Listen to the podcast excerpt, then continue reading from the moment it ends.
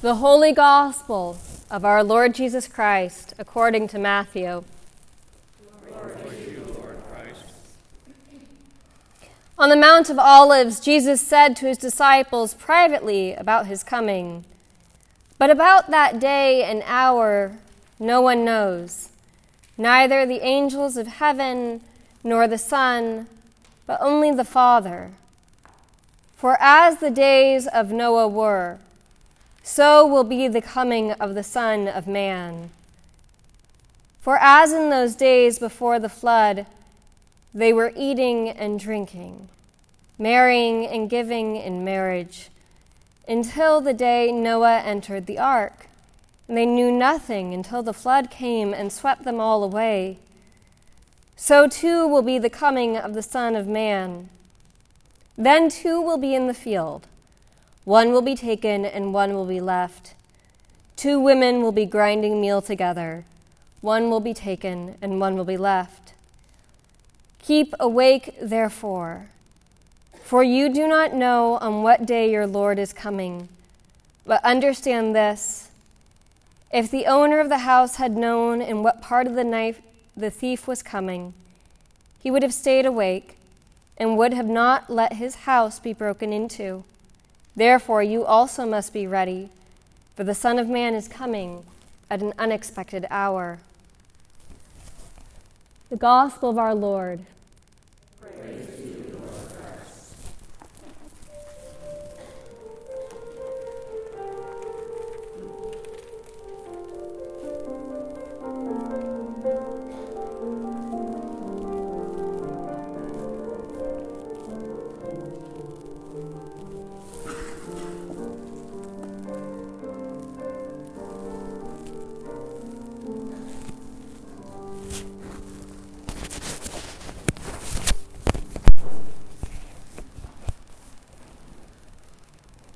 We are beginning the season of Advent today. Yesterday, I found myself outside playing with my girls, and there were lots of people here. I never expect this on a Saturday. I'm sort of shocked. But it was a, a group of parishioners who were coming to prepare so we can all prepare. See, the season of Advent is a season of preparation preparation for the coming of Christ.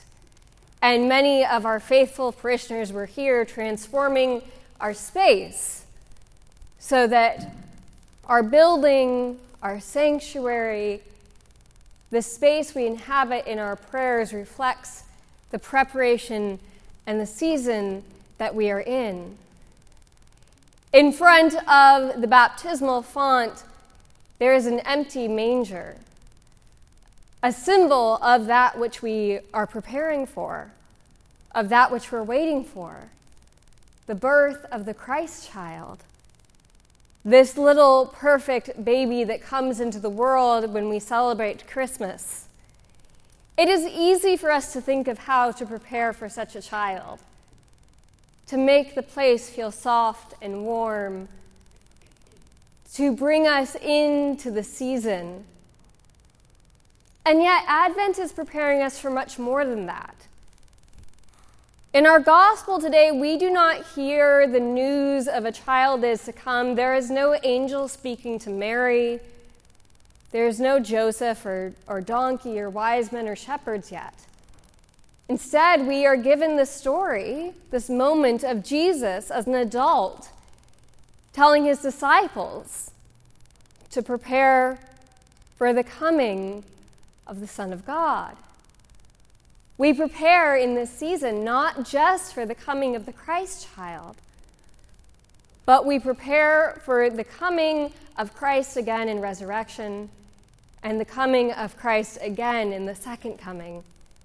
We are preparing for Christ incarnate in many different forms.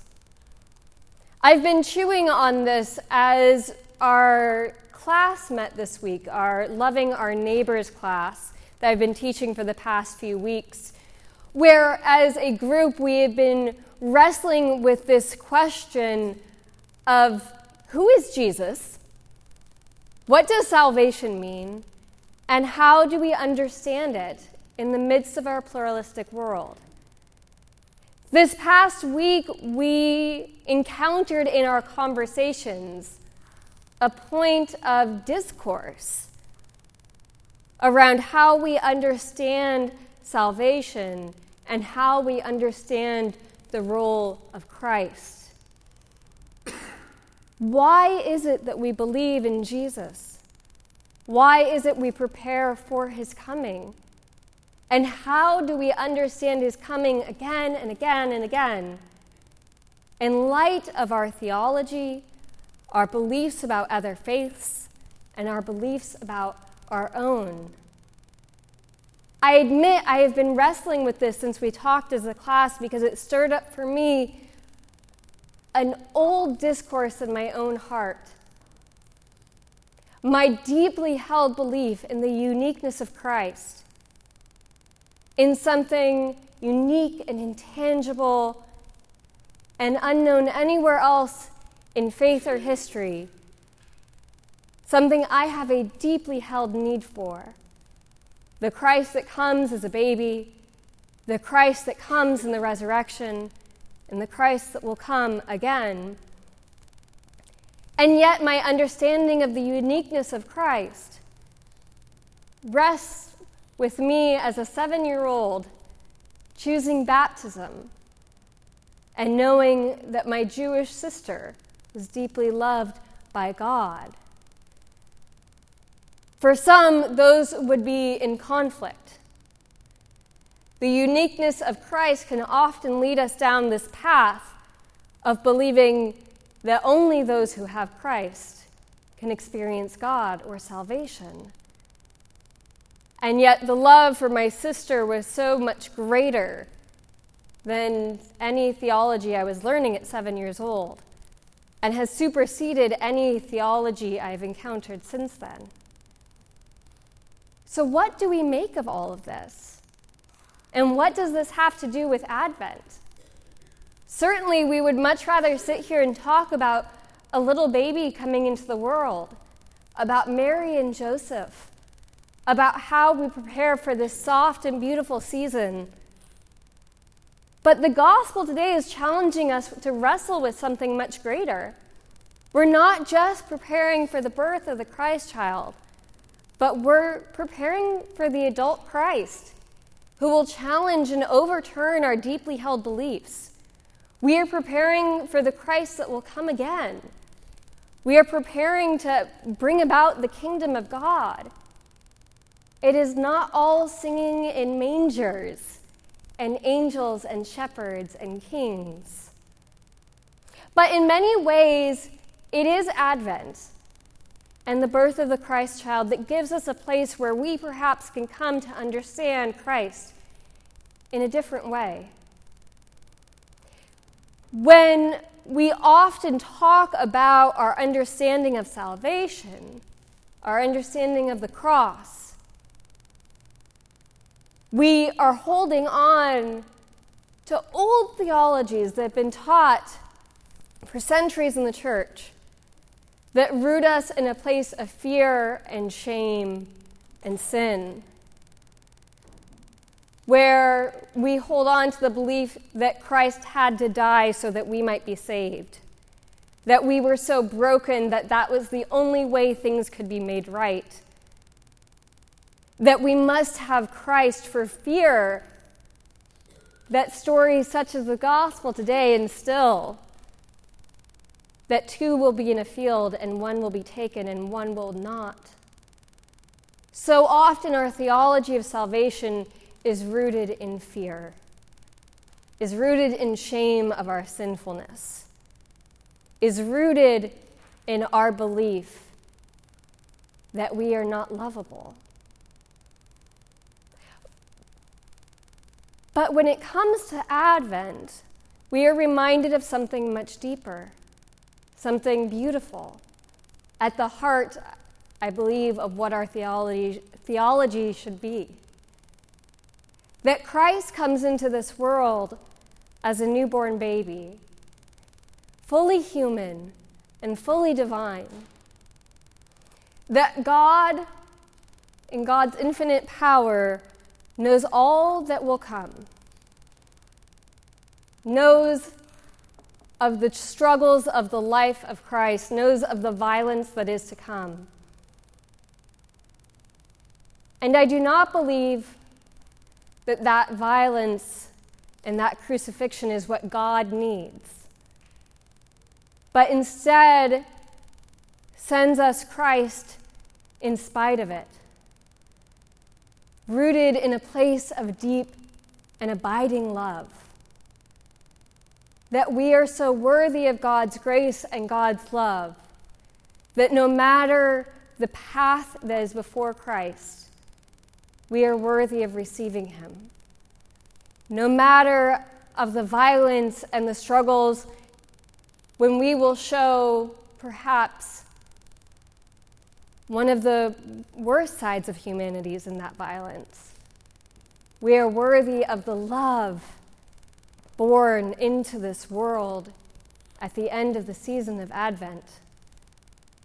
That our salvation comes not because of that sacrifice needed, being needed, but because it demonstrates the great love that we are so desperately yearning for. We are deeply in need of love. We are deeply in need of a salvation that is not rooted in fear, that is not rooted in shame, that is not rooted in sinfulness, but instead is rooted in how deeply God loves this world and loves us and loves those who profess a different faith than our own. That our theology and our understanding of what it is we are preparing for requires us to be in constant tension with what we have been taught to believe and what we experience as truth as we encounter our neighbors in the world. God's love is deep and wide. God's love can change us. The uniqueness of Christ is how I have come to encounter God and to bring God into my own life. I do not want to live in fear of a moment in the field where one is taken and one is not, but rather to live into a place where God's deep desire to be in relationship with us is reflected in our deep desire to be in relationship with all people in this world.